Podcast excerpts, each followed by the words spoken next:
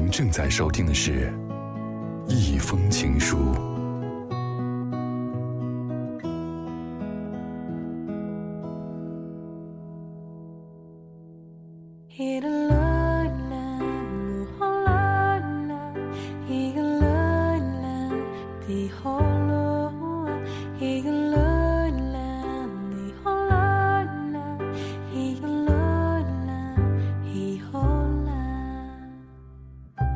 夏天到来，假若有简单的阳光，简单的晴天，和一个简单的人，平淡的相处，平淡的相知，我想这大概是整个夏天最浪漫的事情。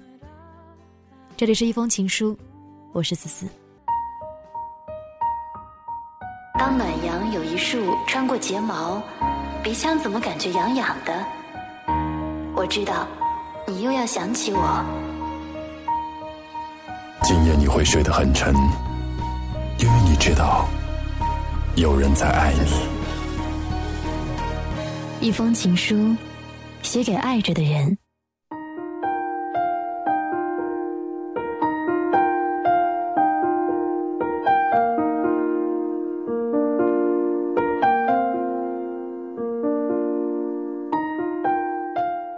今天的第一封情书，我想给你讲一个一九九一年的爱情故事。这一封情书来自叶倾城。那个夏天，简简单单的阳光，简简单单的情，就像我和他平平淡淡的相处，平平淡淡的相知，在同一所农行的办事处共事快一年，什么话都说尽了。他好我知道，他对我好我也知道，感觉里有温暖，也有牵挂，却都是自家人般的云淡风轻。其他的呢，他没说过，我没问过。他要去黄州学习的消息是突然知道的。上午开会宣布，我中午吃完饭回来，他和其他的学员都已经整装待发，所有的同事都站在站口，轮流的握手拥抱，语重心长的嘱咐。正式告别的如火如荼，只有他一直在东张西望，看见我眼睛一亮，仿佛示意我过去。但是太热闹的场面让我窘，我头一低也没跟他打招呼就进去了。从刺眼的正午阳光里一步踏进幽暗的营业大厅，我禁不住的一阵恍惚，心里霎时间胀满的是扩大了许多倍的念头，他要走了。我愣愣地站在门边，听见背后急切的脚步声，果然是他。一时理不清头绪，许久我们都没有说话。外面人声鼎沸，屋里却寂静的可以听见彼此的心跳和呼吸。半晌，他说：“我去一个星期。”我说：“嗯。”又无话，良久。听见汽车直按喇叭，他向门口跑了两步，又一停，说：“我给你打电话。”我用力的点头。我一直记着他的话，每次电话一响，我的心就一阵狂跳，是别人的或者公事，心才暗暗地落回原处。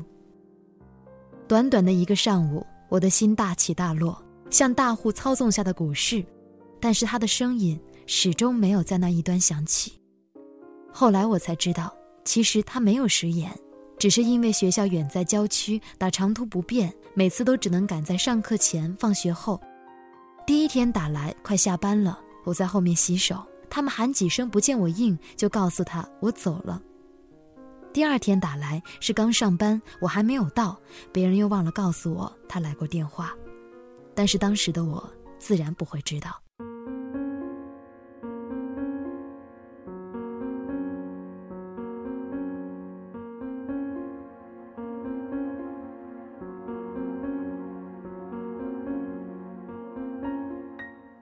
中午同事们去吃饭，我却不死心地守着电话，电话彻底地安静着，我渐渐焦虑起来，许多不祥的念头一掠而过，却又不敢想深，害怕一念成谶。渐渐有些睡意朦胧，突然铃声大震，我一跃而起，在桌角撞痛的腿也在所不惜，但是那一端满口粤语，竟是打错了。我慢慢放下话筒，听到雷声隐隐传来，抬头看去，天色正迅速地变暗，乌云奔腾而来，一场暴雨正蓄势待发。我突然想到了他，他走得那么急，记得带伞了吗？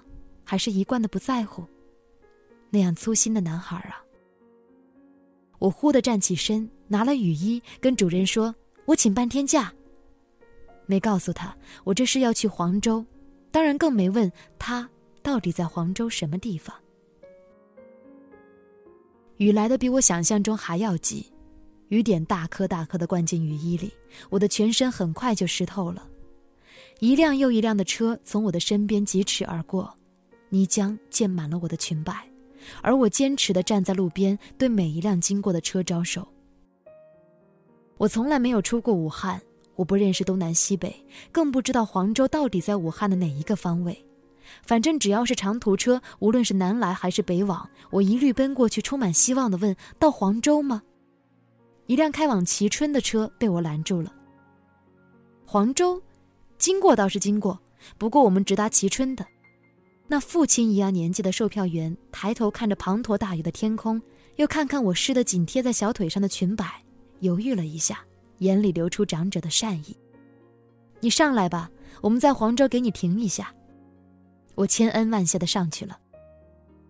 车上很多人，我被挤在一只猪笼旁边，车稍有颠簸，那只猪就发出抗议的嚎叫。车顶在漏雨，无论怎么闪身都躲不开，我索性由它一滴滴打在我的肩头。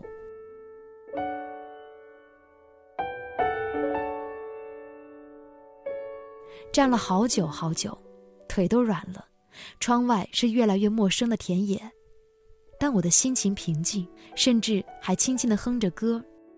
觉得肚子饿了，摸摸口袋还有一包话梅，就拿出来吃。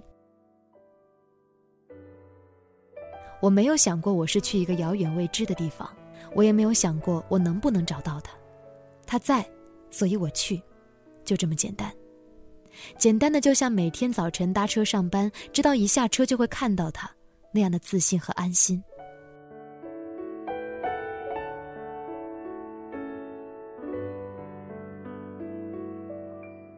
雨停了，阳光渐渐来敲我们的窗，售票员招呼我说：“黄州到了，你到哪里？我们在附近把你放下来。”我说：“我不知道。”他说：“你说门牌号码或者单位名称就行了，黄州我们很熟。”我老老实实地回答他：“这些我都不知道。”连司机都回头奇怪地看了我一眼。我在刚进市区的地方下了车，立刻有一个三轮车司机过来拉生意，想想是农行办的培训班，显然跟经济有关。我便问：“你知道哪儿有财贸一类的学校吗？”他说：“十块钱，我搭你去。”我数数钱，出门的时候根本没有想到会到这儿来，身上只带了平常零用的钱。我摇摇头说：“太贵了。”他缠着我不放：“八块，六块，好了好了，五块，不能再低了。”我干脆把钱包翻给他看，他不可思议地摇头，一边自言自语说：“武汉大地方来的，连这点钱都没有。”一边还是告诉了我该怎么走。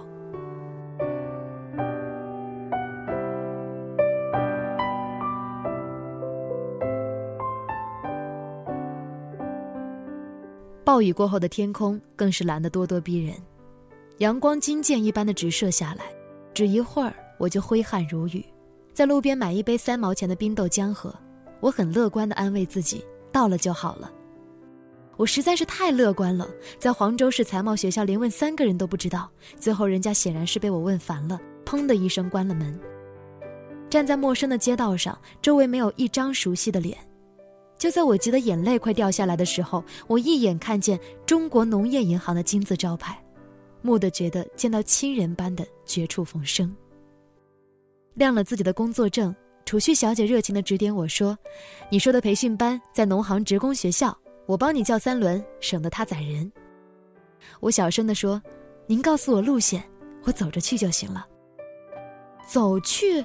小姐惊呼，又好心地提醒我：“那要穿过整个黄州市呢，起码要一个小时。”我只好苦兮兮地笑。明明是牢记着他的指引，可是才出两个街口，我就彻底的糊涂了，只好走投无路的问人，最近的储蓄所在什么地方。幸好黄州只有那么两三条街道，也幸好农行在那儿的网点星罗棋布，每遇到一个信用社或者储蓄所，我都进去问路，别人指引我一段路，在我快要迷路的时候，下一个储蓄所又该出现了。就这样，在六月的烈日下，一小段一小段艰难地走着，汗水划过皲裂的嘴角，是撕裂的痛楚。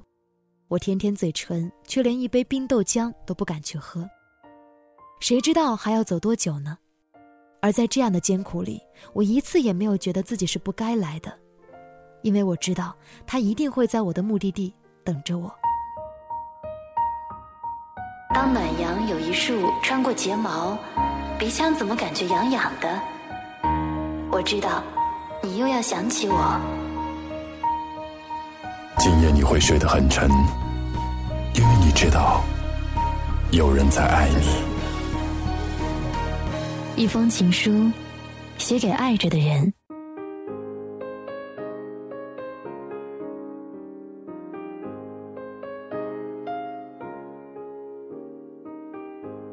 终于有人抬手一指对面，就在那儿。刹那间，漫天的晚霞同时打开在我的面前。在即将走进宿舍楼的瞬间，我站住了。我第一次想到，见到他我要说什么，问他为什么不给我打电话吗？但是如果他根本只是随口说说呢？我们之间不过是同事，而一个办事处有上百人，只是一个星期的分别，只是两天不知消息。而我居然就这样巴巴地跑来，他会怎么笑我的自作多情呢？我想要马上回去，可是那么大的雨，那么毒的太阳，那么远的长路，我为他而来，就这样徒劳而返，我不甘心，我真的不甘心。最后我终于决定了，悄悄问一问别人，武汉来的几个学生怎么样？如果没事，那就表示他也平安着，然后就可以走了。他的面也不必见。在心里想了几十遍该如何若无其事的询问。走进楼道，有人看我一眼，只是一眼，我好不容易建立的全部勇气立刻土崩瓦解。我惊慌地逃到楼上去，在二楼我停都不敢停，三楼，最后是四楼，顶层了，已经没有退路了。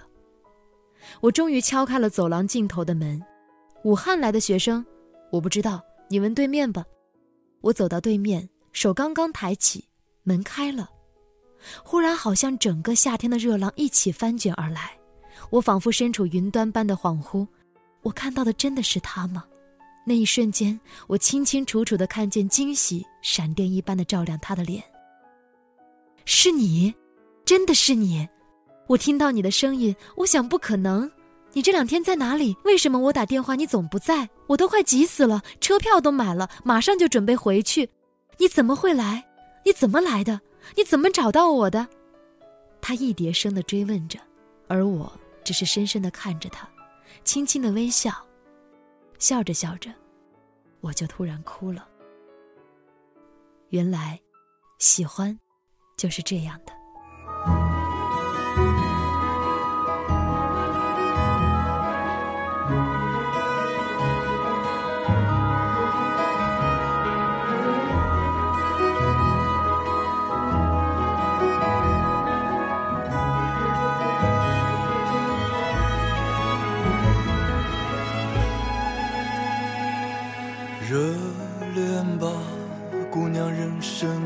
在趁现在你对爱还抱有一点儿幻想，如果遇见一个永远爱你的人呢？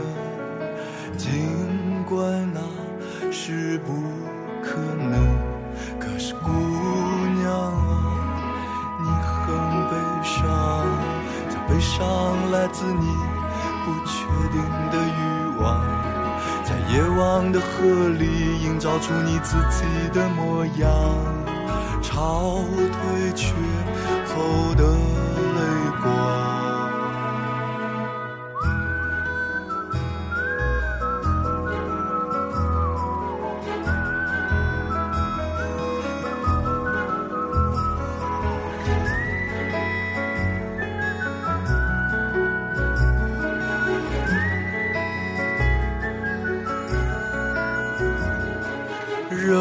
怜吧姑娘，人生短暂趁现在，你对爱还抱有一点幻想，哦，可是啊姑娘，你很悲伤，这悲伤来自你不确定的欲望。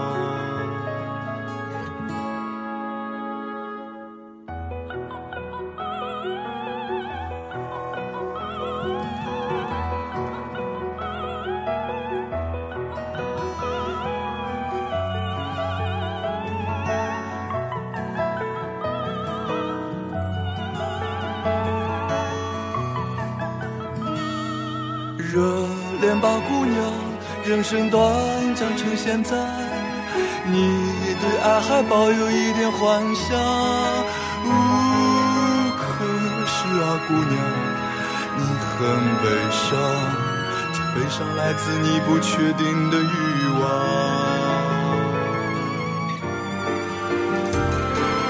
望。热恋吧姑娘，人生短暂，现在你对爱还抱有一点的幻想，如果遇见一个永远爱你的人呢，尽管那是不可能，可是姑娘啊，你很悲伤，这悲伤来自你不确定的欲望，夜晚的河里营造出你自己的模样，潮退却后的泪